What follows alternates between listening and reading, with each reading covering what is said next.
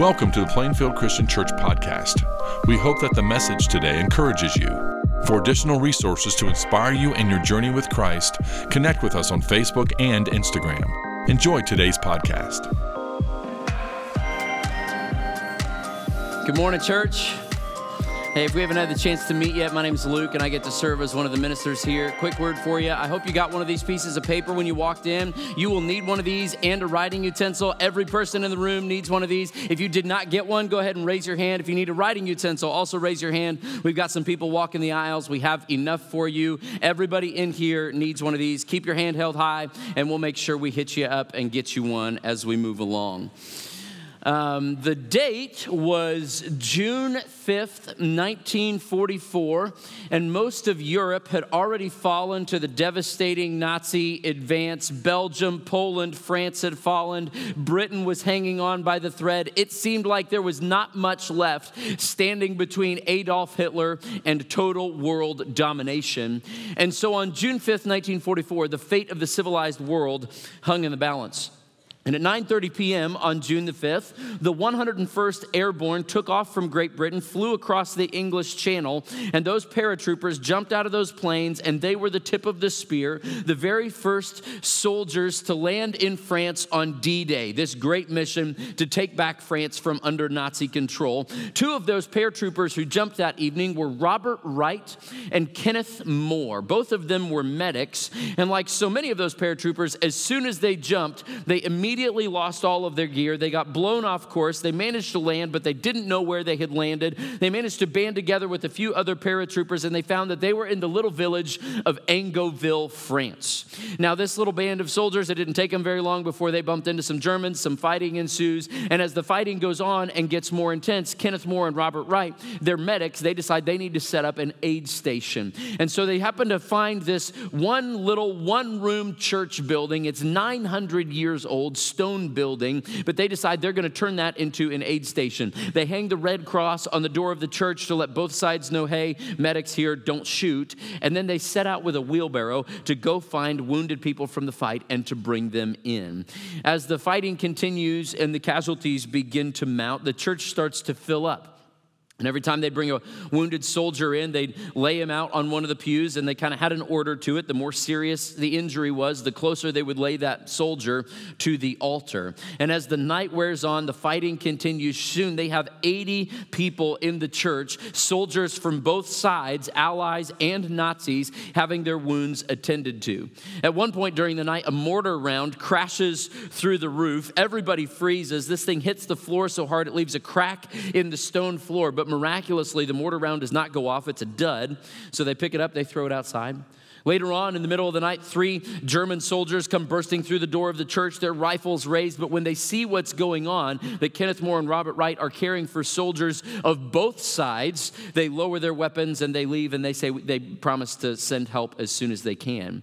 This goes on for 36 hours. 36 hours later, the fight moves on, and so do Kenneth Moore and Robert Wright. Later on, after the war, they would both receive the Silver Star for their efforts that night. They saved 80 lives in that little church building.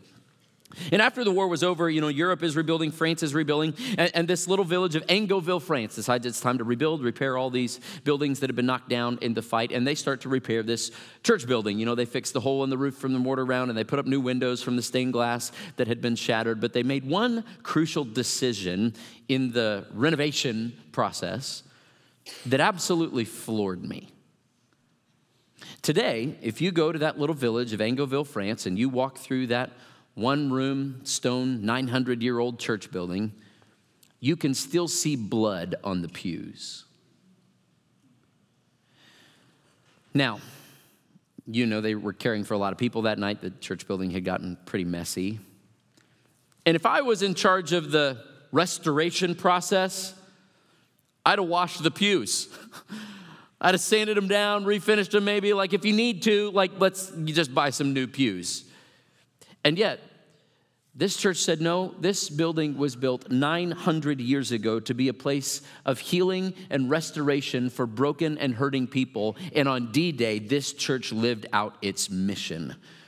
And so we will preserve the blood-stained pews as a reminder of what happened here.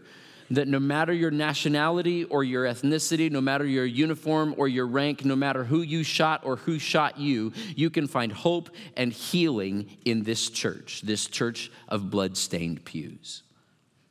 Now, I want to be a church of blood-stained pews, don't you?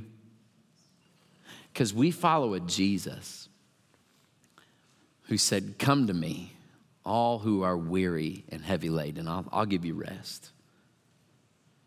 We follow a Jesus who said, man, if you're weak, if you're like a bruised reed I will not break. If you've got nothing left, if you're like a smoldering wick, he said, a smoldering wick I will not snuff out. He said, I came to seek and to save the lost. I came to go after the people who didn't know they needed help. He said, it's not the healthy people who need a sick, or the doctor, it's the sick. And so we are going to be a church of blood-stained pews, so that if this morning, I don't know where you are today, but if you're worn out, if you're barely dragging in here, if you're bleeding, this is the place for you. We're going to do something a little bit different this morning. We're going to do a little bit of an exercise with this piece of paper that you got when you walked in. And in just a minute, I'm going to walk down through 7 questions.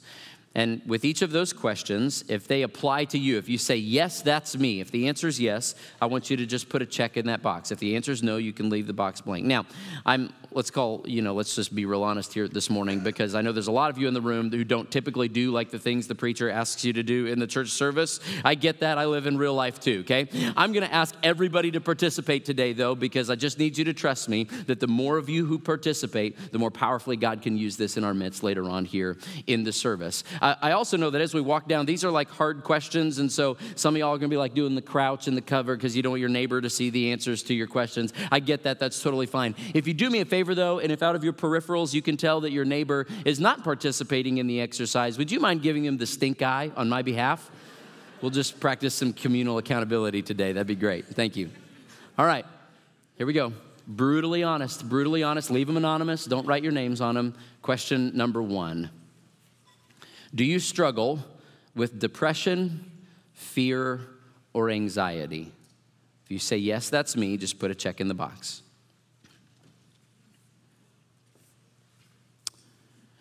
Question number 2.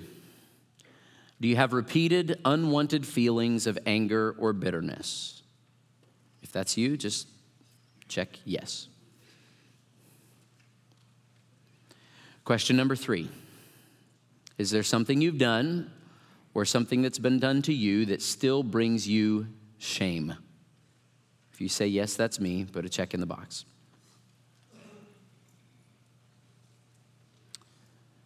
Question number 4. Do you have a compulsive or harmful habit that you just can't seem to break?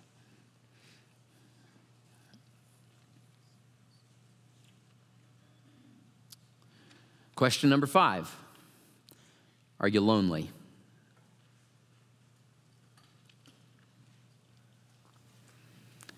Question number 6. Do you have any secrets?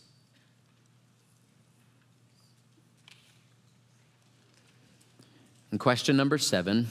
Do you struggle to believe that God loves you, likes you, and wants what's best for you? If that's you, check the box. Now, there's some people coming back down the aisles. Once you get finished, you can pass those into the middle, and they'll pass the baskets around, one or the other, and turn those in. We'll do something later on with them in the service. Thank you guys for being honest, because I know those aren't easy questions. And my guess is that even as you were thinking through those questions, it probably brought back some memories, probably brought some people, some pictures to your mind that maybe weren't pleasant to think about, and reopened some old wounds. Maybe even answering those questions felt like bleeding. And for a lot of you, my guess is that when you're bleeding, the church is the last place you'd want to go. So let's just ask the question together this morning. Why church? Why church? Now, I think if I rephrased that question and said, why not church? That would be a lot easier to answer, right? The world could answer that question. We could answer that question very easily. Why not church? I can think of a whole bunch of reasons. Number 1, it's outdated. Church has kind of gotten this reputation that we're just this outdated relic of a bygone era, right? Question for you, when you think of that word outdated, what's the picture that comes to your mind? Maybe you think of outdated Technology. You've lived long enough to see technology change. We used to tell time with sundials, and now we have the Apple Watch, right? Maybe you think of how we used to write with quill pens, then we moved to typewriters, and now we have computers. We've seen outdated technology. We've moved from covered wagons and horses and buggies to cars. We've seen that happen. We've seen the old crank phone to the rotary phone to the push button phone to the iPhone. Some of you have lived long enough. You've seen that entire trajectory in your lifetime. That's amazing, right? In terms of entertainment, we've gone from VHS to DVD all the way to YouTube. We've gone from storing data on the cloud. If you want to store data, now you store it on the cloud. Some of you remember, though, these floppy disks? Oh, yeah, absolutely. Some of you can remember in medieval times, they used to store data on these yellow legal pads in the Dark Ages, some of you ancient folks. We've seen encyclopedia turn into Wikipedia, right? We've seen paper maps become Google Maps. We've seen dramatic changes. You've seen in music, you've seen records go to cassettes, go to CDs, which have gone to Spotify. You've seen all kinds of changes. Maybe though you don't think of technology, maybe you think of organizations and institutions when you think of outdated. Perhaps you remember how the Pony Express gave way to the telegraph. I'm assuming none of you lived through that transition 150 years ago, but I won't go there, never mind. In organizations, you've seen Sears that was done in by Amazon, right? We've seen Blockbuster be done in by Netflix. We've seen lots of things happen in terms of outdated. Maybe, though, you don't think of technology or institutions. Maybe when you think outdated, you just think words. And so you open your thesaurus and you look up outdated and you see synonyms like archaic and no longer necessary and a relic of a bygone era. But for a lot of people, when they think of the word outdated, this is the picture that comes to their mind. They think of the church. Why not church? Well, church is outdated, obviously. That's from a different era. Maybe why not church, though? It's not just outdated. It's also inconvenient. That could be answer number 2. Do you have your steel-toed boots on this morning? You care if I step on your toes? Okay, I'm really thankful for digital technology, for what it allows us to do. You have access to incredible content. We want to leverage that for discipleship, of course. I'm thankful for how it allowed us to stay connected during the pandemic. It allows you all to stay connected and in touch when you can't be here or when somebody's a first-time guest and they want to check out what it's like. That's beautiful. If you're watching online, that's awesome. But if we're also not careful, the great danger of digital technology is it can also allow us to just kind of settle to a lower version of what we were called for and just kind of stay at home and do the church online, music online, sermon online with my coffee in my hand, just Jesus and me on the couch without any of the real relational, sacrificial, complicated, inconvenient messiness of the church. God designed church to be inconvenient on purpose. And so why not church? It's outdated, it's inconvenient, but maybe the biggest reason is it's not just outdated and inconvenient. Why not church? Well, sometimes church is just hurtful, isn't it? Just hurts. We could look at the titles of some books that have been published in the last few years, and I'm not talking about books by non-Christian authors. I'm talking about Christian books with titles like this. They like Jesus, but not the church. Church, why bother? Life after church. Quitting church. So you don't want to go to church anymore. Revolution, finding vibrant faith beyond the walls of the sanctuary. You're picking up on the theme, aren't you? That my guess is if those folks were bleeding, church is the last place they'd want to come. We want Jesus, but not the church.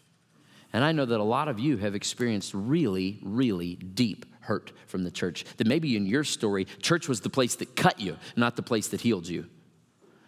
And we've heard thousands of these stories, haven't we, if we pay attention very much? And my guess is that if we read those books that I just talked about and we listened to the stories of those authors, my guess is there'd be quite a bit of similarities in their stories. I certainly do not want to make light of anybody's pain, but just to illustrate the point about how hurtful the church can be and how similar a lot of these stories are. Do y'all remember Mad Libs, those little exercises, right? It's like the story that's written with a bunch of blanks in it, and then you have to ask your partner, hey, give me an adjective, give me a verb, that kind of thing. And then you read the story and ha, ha, ha, it's really funny with the random words. Well, somebody wrote a Mad Lib about church hurt stories and how hurtful the church can be. Take a look at this.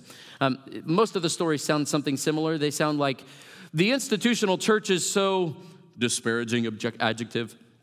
When I go to church, I feel completely negative emotion. The leadership is totally adjective you'd use to describe Richard Nixon. The services are adjective you'd use to describe going to the dentist.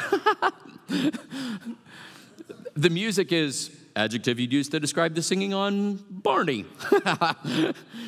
And the whole congregation, you guys, choose among passive, comatose, hypocritical, or Rush Limbaugh Republicans. The whole thing makes me, blah, medical term. I had no choice but to leave the church. And we've heard these stories, haven't we? Why not church? That's an easy question to answer. It's outdated, it's inconvenient, it's just downright hurtful. And so in light of that, when we're living in a world that thinks that of the church, why church? I'd like to argue today that church is the community you were made for.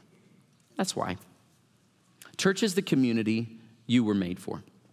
Now, pause right there, because over the last couple weeks, we've been rolling out to you our new mission as a church that we drew from John chapter 10, verse 10, where Jesus says, "The thief comes only to steal and kill and destroy, but I've come that you may have life and have it to the full." And so because we believe what Jesus says there, our mission as a church is to help you become fully alive in Jesus. That's what we want for you. We want you to be fully alive in Jesus, whether you're hearing this for the very first time or whether you've been walking with the Lord for your whole life, whether you're 9 years old or 99 years old, we want you to be fully alive in Jesus. And so it begs the question then, like, what does that even mean? What does it mean to be fully alive in Jesus? It means three things. It means you're with Jesus, in community, and on mission. If you're following Jesus at Plainfield Christian Church, whether you're a 2-year-old or a 200-year-old, we want you with Jesus, in community, and on mission. So we're talking about that. Last week, we talked about being with Jesus, that we don't just want you to adopt a set of behaviors or adhere to a certain creed. We want you to know Jesus as a person. We want you to have a relationship with him. Because when Jesus makes us this promise in John chapter 10, he's using the metaphor of sheep and their shepherd. And so last week we said, hey, we want you to know your shepherd's voice. We want you to trust your shepherd's heart. That's with Jesus. But we also want you in community because sheep need a flock. We follow Jesus together. That's what we're talking about today. Next week, we're going to talk about being on mission, that God made you for a purpose. He gave you gifts and resources and talents and relationships and abilities and all kinds of things that he wants you to leverage all of that so that you can accomplish the mission he's given you for his glory in all the earth. We want you to be fully alive in Jesus.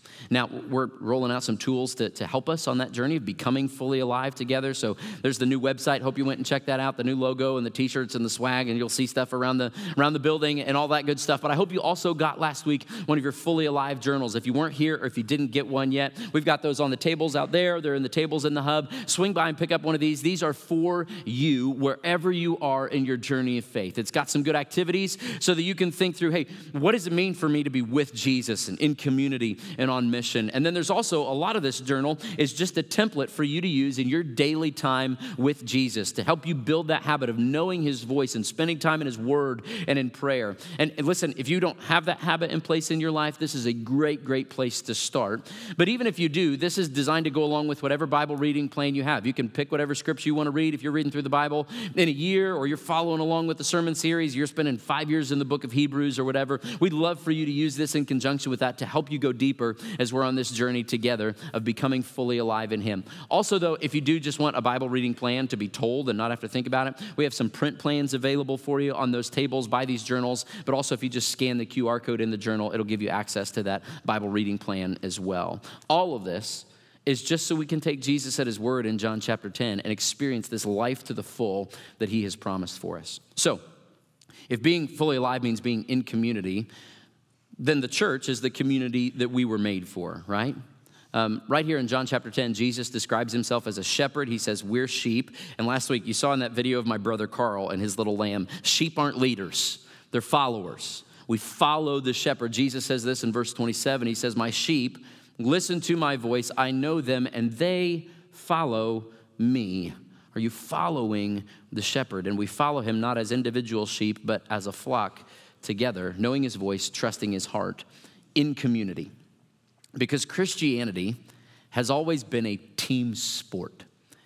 You might remember way back in the very beginning, Genesis chapters 1 and 2, God makes the whole world, and when he does, he says, it is Okay, just checking to see if you're with me. Let's try that again. God said, it is good, right? He said, it's good. Everything's good. But do you know what the very first not good thing in all the world was? Take a look at this, Genesis 2:18. The Lord God said, it is not good for the man to be alone.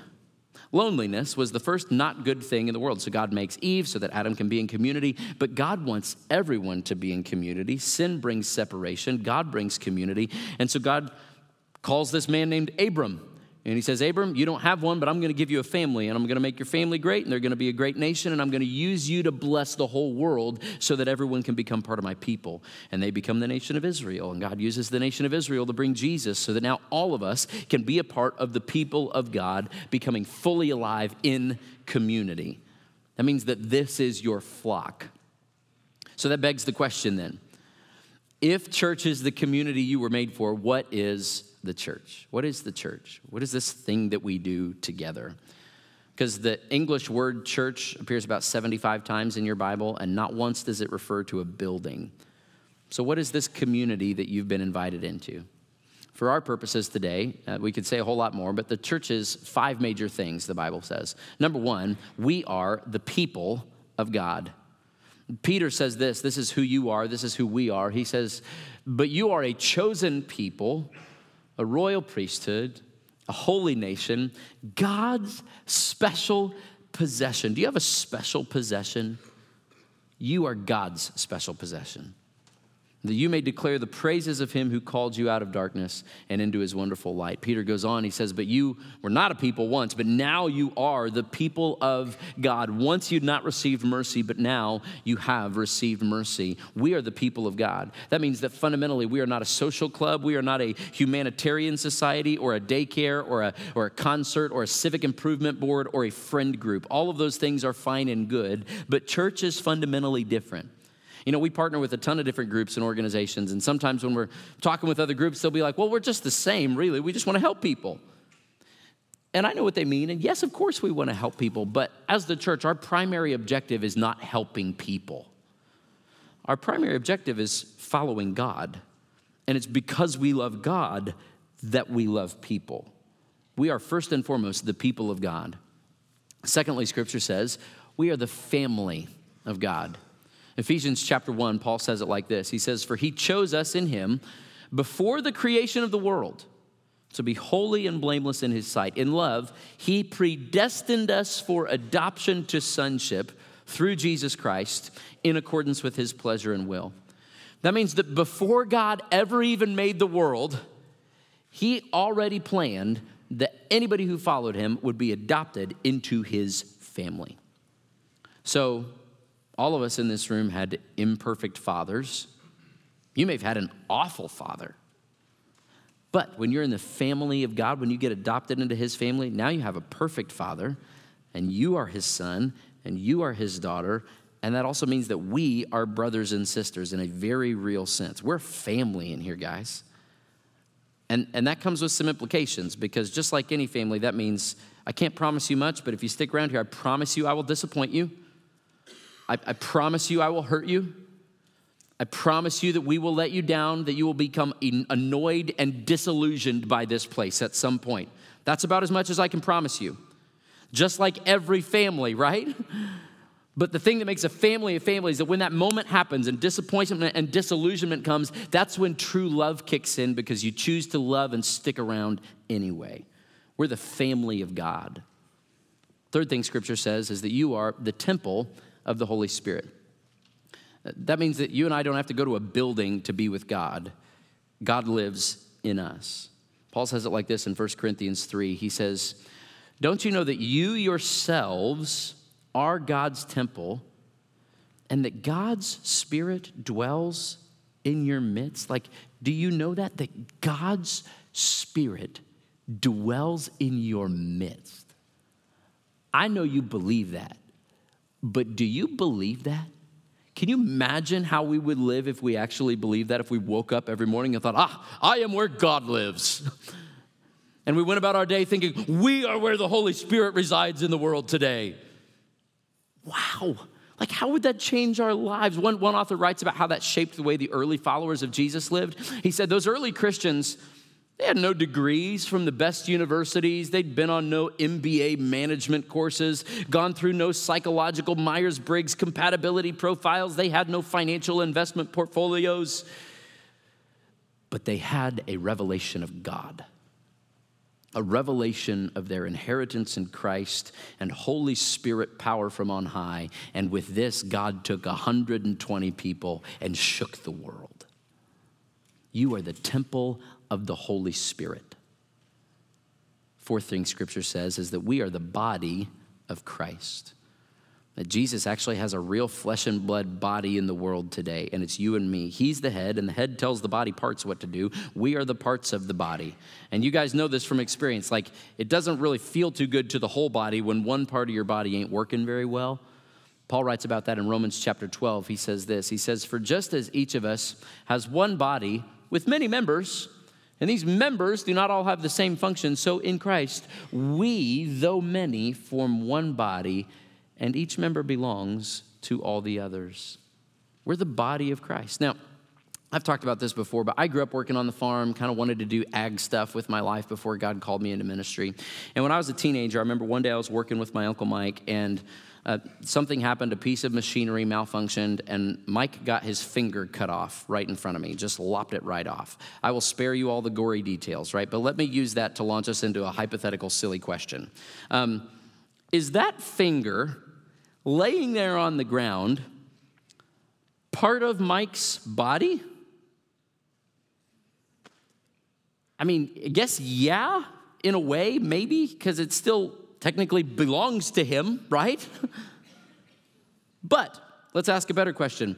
Is that finger performing the function that it was designed to perform? No. And the whole body is suffering because of it.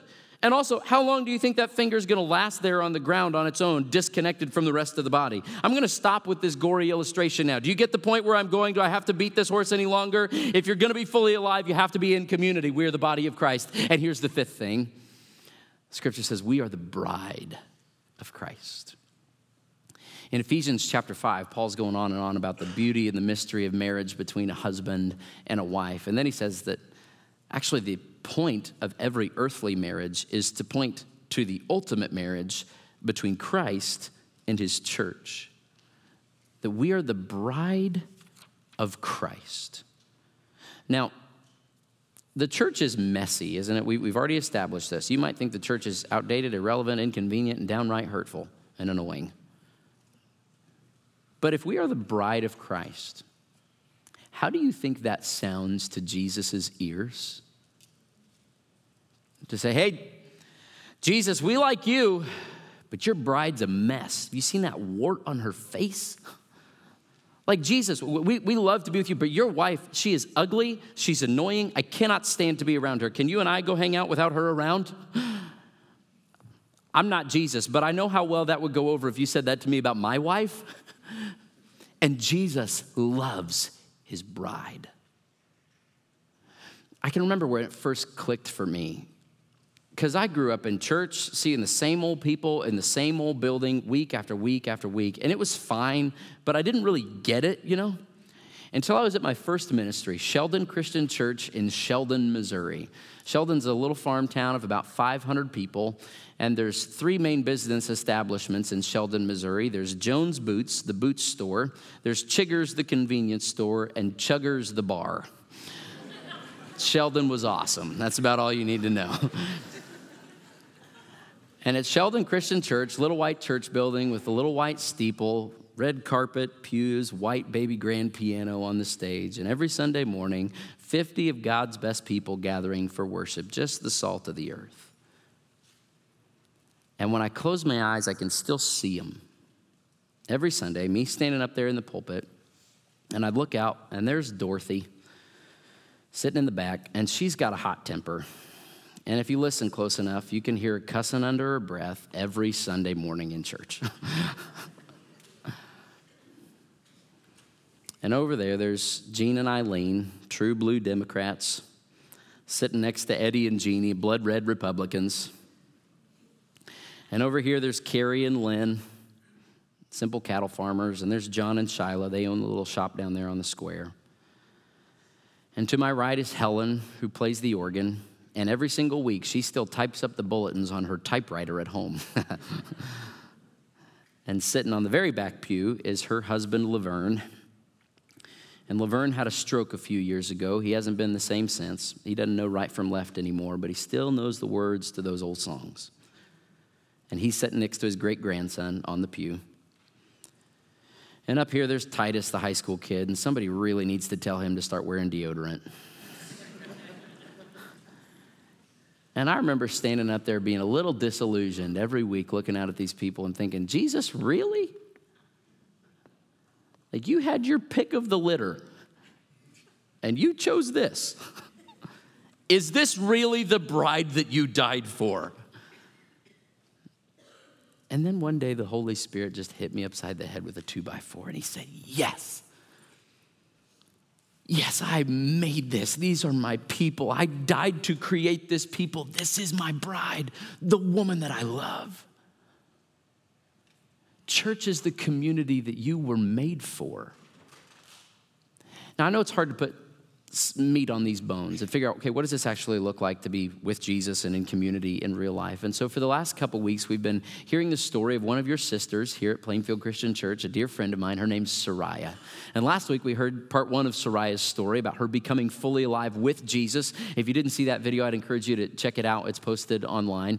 But today, we get to hear part two of Soraya's story of her becoming fully alive here in community. Check this out. I remember walking in and looking around thinking, what am I doing here? This is all wrong. And this really kind lady said, oh, are you new here? And I blurted out, yes, and I don't know if I'm ever coming back. I don't know why I said it. I was just so nervous. And she extended so much kindness. She said, that's okay. You don't need to figure that out today. I'm just glad you're here. And I was like, okay. So I'm like, I have this, she wants to play at the treehouse. And she said, well, let's go back there. And I was looking for a way out in every way possible. I said, well, I don't know that she really can because she's a foster child and, D says, and she said, that's okay, they have background checks. And I'm like, shoot, that didn't work. So we got her back there and I said, do you want me to stay? No, go, she didn't want me to stay. And the greeter said, well, let me take you to the sanctuary. And I thought, well, I can't. She's walking me right to the door. And I was like, oh no. And they hand me brochure. And I was like, what am I doing here? And I sat in the back row. And then I met one of the ministers here who happened to be sitting 3 seats. And he said, I don't think I've seen you before. And I thought, how could you know that with this big of a church? And then we started talking. He said, I'd love to meet our senior pastor. I remember him walking toward me and I thought, oh great, 3 strikes, male, old, just so many things going through my head. And that was my first experience. And I thought, I'm not coming back. And it was Steve. And he hands me this card. And as I'm leaving, I'm looking for a trash can. I couldn't find a trash can. I just needed to get out. And I stuck the card in the cup holder because I couldn't find a trash can to drop that card off. And then it was really neat. Something came up in that class that my foster daughter was in.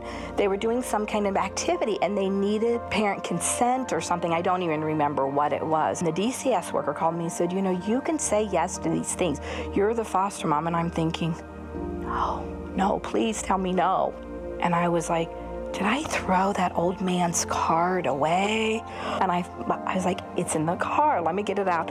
And I emailed him and I was like, you probably don't remember me. You just met me. And he responded within 15 minutes to my email and said, yes, I absolutely remember you. Yes, I can help you. Do you want to come in? So I came in and I sat in his office and I was like, let's just get this done so I can get out of here. And it ended up being a 3-year journey of meeting with him regularly, receiving pastoral counseling, and just really, really walking out some hard things with me and helping me see light. I think there is such comfort in having a community because they get it. They get the hard times. I don't mean that they understand everybody's situation, but they understand light, I guess, and they understand hope.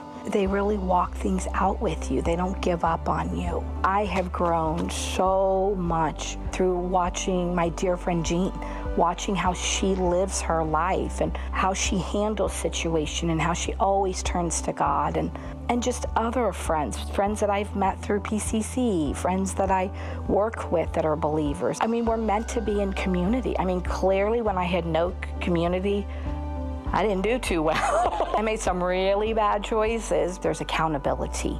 I don't love it. I don't always like it when they're like, let's look at you. I'm like, I don't want to, but at the end of the day, that's what I need. That's what real community is. Walking it out with you during the good, during the bad, and holding you accountable. And I love that, don't you? Church is the community you were made for. Now, here walking down the aisles, they're going to be passing out those cards again. You're going to get a different card, somebody else's card. It's not yours. Just hang on to that here for just a moment, and we'll use it later on. Listen, we've got blood on the pews here, and we want every single person to find the healing and the hope and the belonging that Soraya found. So wherever you are today, if you're feeling a nudge, like, man, I need to get more involved. I need people in my life. I need God's people in my life. If you are brand new here and you're ready to take a step and you want to find out more, or maybe you've been here for a while and you've just kind of been orbiting around the edges, but you haven't really taken that step into the middle to say, yeah, I'm going to be all in and I'm going to make this place my home and my family. We would love to have you do that. The best first step for you to take to get involved in the community that God made you for would be to come to our Starting Point. It's going to start on December the 3rd. It's just a 3-week class to help walk you through who we are and what's here in store for you, following Jesus with him in community and on mission here at Plainfield Christian Church. We'd love to get connected with you in that way. You can find out more about Starting Point or sign up at the desk out there in the lobby, or Billy Haskins, our group minister, is out in the hub all day today. You can sign up there, or the easiest way to do is just scan that QR code in front of you, and that'll take you right to the Starting Point signups. And we love to see you there, because this is the community that you were made for. But I know what's going on in the back of some of your minds right now, because the problem is that for some of you, that story is not your experience with church. And you hear Soraya's story and you think, hey, great, that's awesome for her, but that's not how I've been treated. And rightly or wrongly, yeah, the church right now in the world has a reputation for being hypocritical and judgmental and repressive and irrelevant and inconvenient and deeply, deeply hurtful. And so maybe the question in your mind right now is, yeah, but am I really safe here? What would happen if they really knew how messed up I was? And so I think one of the lies the enemy wants to get you to believe is not necessarily the lie that you're not broken, because you know you're broken, right? A lot of the time, the lie the enemy wants you to believe is that you're the only one who's broken, and that you're the only one who's like that, that you're the only mom who loses her cool and yells at her kids, and you're the only husband who's been unfaithful, and you're the only grandfather who drinks to forget.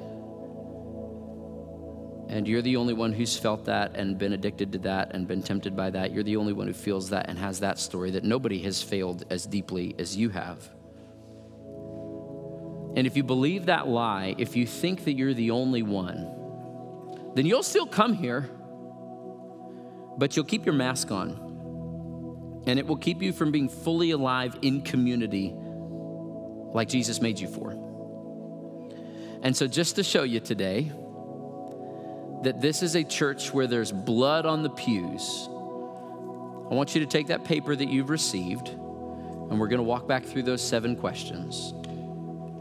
And as we do, if that person on the paper that you have has checked, yes, that's me, I want you to stand up. Question number 1, do you struggle with depression, fear, or anxiety? If they checked yes, would you stand?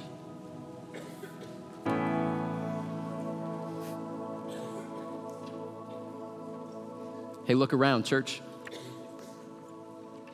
You can have a seat.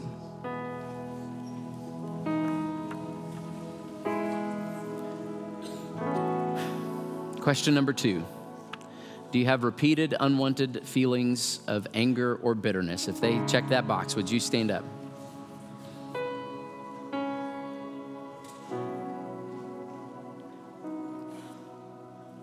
Thank you.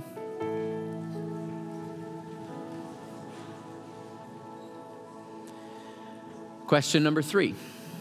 Is there something you've done or that's been done to you that still brings you shame? If they checked that box, would you stand? Yeah, yeah.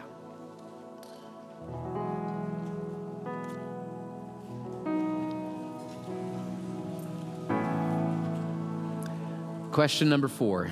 Do you have a compulsive or harmful habit that you just can't seem to break? If they said yeah, would you stand?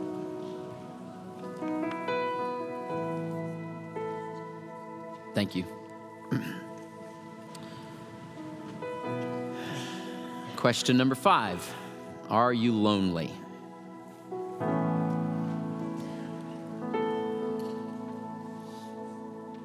Thank you.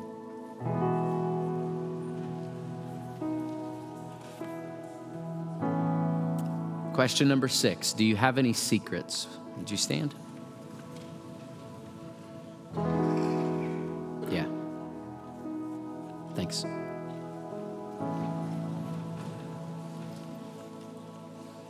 Question number 7, do you struggle to believe that God loves you, likes you, and wants what's best for you? If they said yeah, would you stand up? Thank you. You can have a seat. Hey, some of you owe me a thank you note because you burned a lot of calories just then, and that's the best workout you're going to get all month, so you're welcome.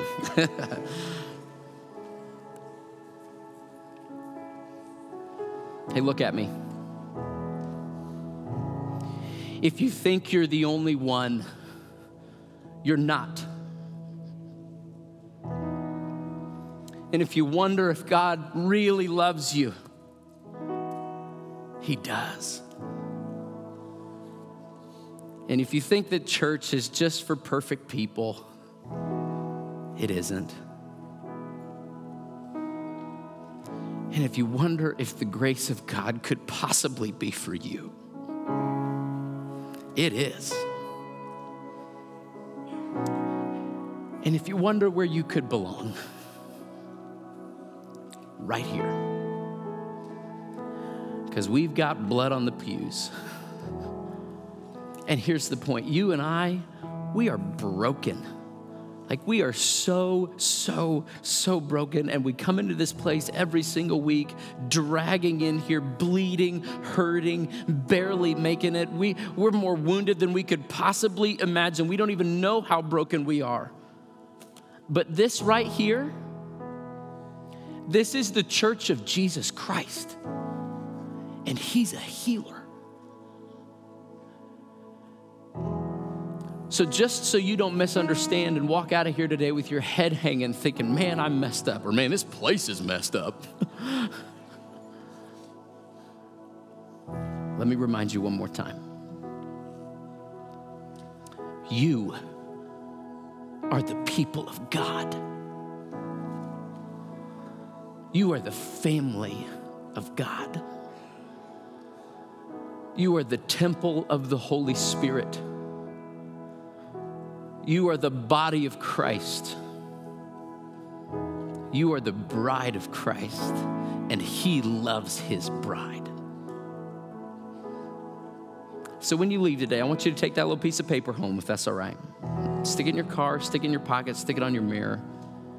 And would you just commit to laboring in prayer on behalf of that person, whoever they are? That God would help them to discover the joy of being fully known and fully loved, fully alive in community like He made them for. And I also want you to know that our prayer team's gonna be gathering around the edges of the room like they always are. They don't have green lanyards anymore. They have these cool glowing lanyards. They're awesome in the dark.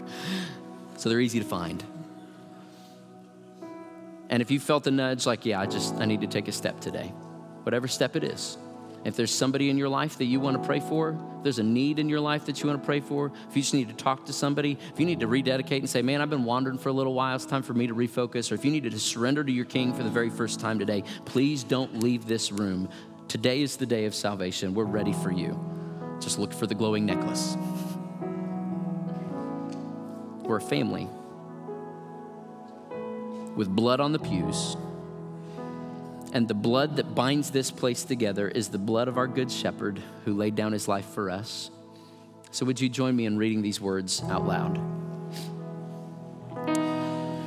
But he was pierced for our transgressions. He was crushed for our iniquities.